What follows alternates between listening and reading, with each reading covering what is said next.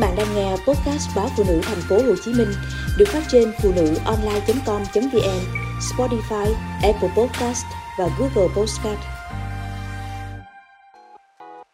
Gỡ vướng giúp bệnh nhân ung thư nhẹ nhàng cuối đời. Bệnh nhân ung thư khi vào giai đoạn cuối thường phải chịu đựng nhiều đau đớn. Nếu được sử dụng thuốc morphine hiệu quả, cuối đời sẽ nhẹ nhàng hơn. Thêm một đêm nữa, bà PTG 53 tuổi ở thành phố Thủ Đức lại không ngủ được và chỉ mong trời mau sáng để vào bệnh viện ung bướu thành phố Hồ Chí Minh tái khám. Mặc dù đã uống thuốc giảm đau, nhưng bà G vẫn không thể ngủ yên.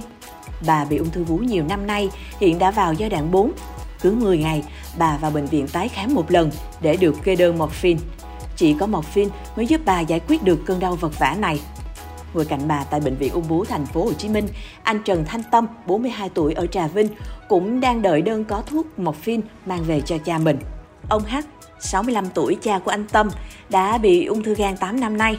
Ông đang phải chịu nhiều mệt mỏi bởi ung thư đã vào giai đoạn cuối, di căn sang phổi. Theo anh Tâm, anh đã tìm mua morphine ở các tiệm thuốc gần nhà nhưng không ai bán. Đưa cha vào bệnh viện địa phương khám, bệnh viện không đồng ý cho sử dụng thuốc này. Anh định thuê xe đưa cha về thành phố nhưng ông không đủ sức vì vậy, anh liên hệ bác sĩ điều trị cho cha và được hướng dẫn xin giấy xác nhận tình trạng của người bệnh để đến bệnh viện ung bướu thành phố Hồ Chí Minh nhận thuốc thay cha.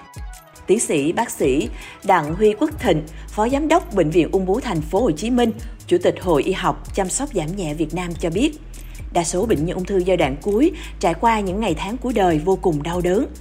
Vì vậy, cần chú trọng chăm sóc giảm nhẹ, giảm đau cho người bệnh việc sử dụng thuốc morphine nói riêng hay opioid nói chung sẽ rất cần thiết. Nếu không dùng thì người bệnh sẽ rất khổ sở vì chịu nhiều đau đớn.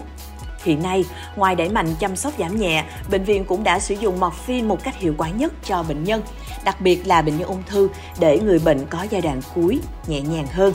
Bác sĩ Thịnh cho biết, theo bác sĩ Thịnh, thời gian qua bác sĩ của bệnh viện này nói riêng và các bệnh viện tuyến cuối nói chung đã có nhiều tiến bộ trong việc kê đơn có morphine nhiều bệnh nhân ung thư được tiếp cận thuốc hơn.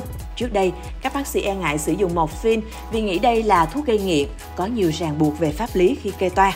Vì vậy, ngành y tế đã rất nỗ lực đẩy mạnh hoạt động chăm sóc giảm nhẹ bệnh nhân ung thư giai đoạn cuối tại các bệnh viện tuyến trên, cũng như gỡ một số khó khăn về quy định kê đơn morphine.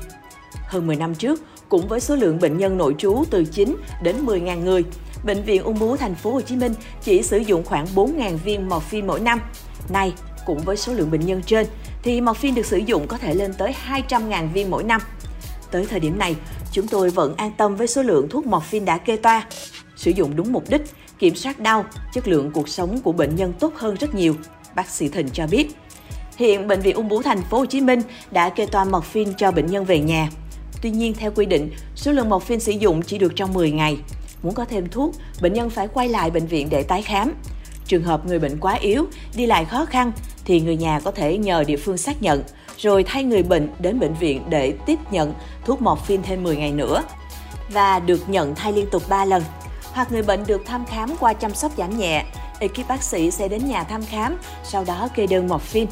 Tuy nhiên, ekip bác sĩ của bệnh viện không thể đến các huyện xa như Cần Giờ, Củ Chi vân vân hoặc các tỉnh vì vậy, cần có chiến lược cụ thể để y tế cơ sở cùng tham gia mạng lưới chăm sóc giảm nhẹ, có số lượng thuốc morphine cần thiết cho người bệnh.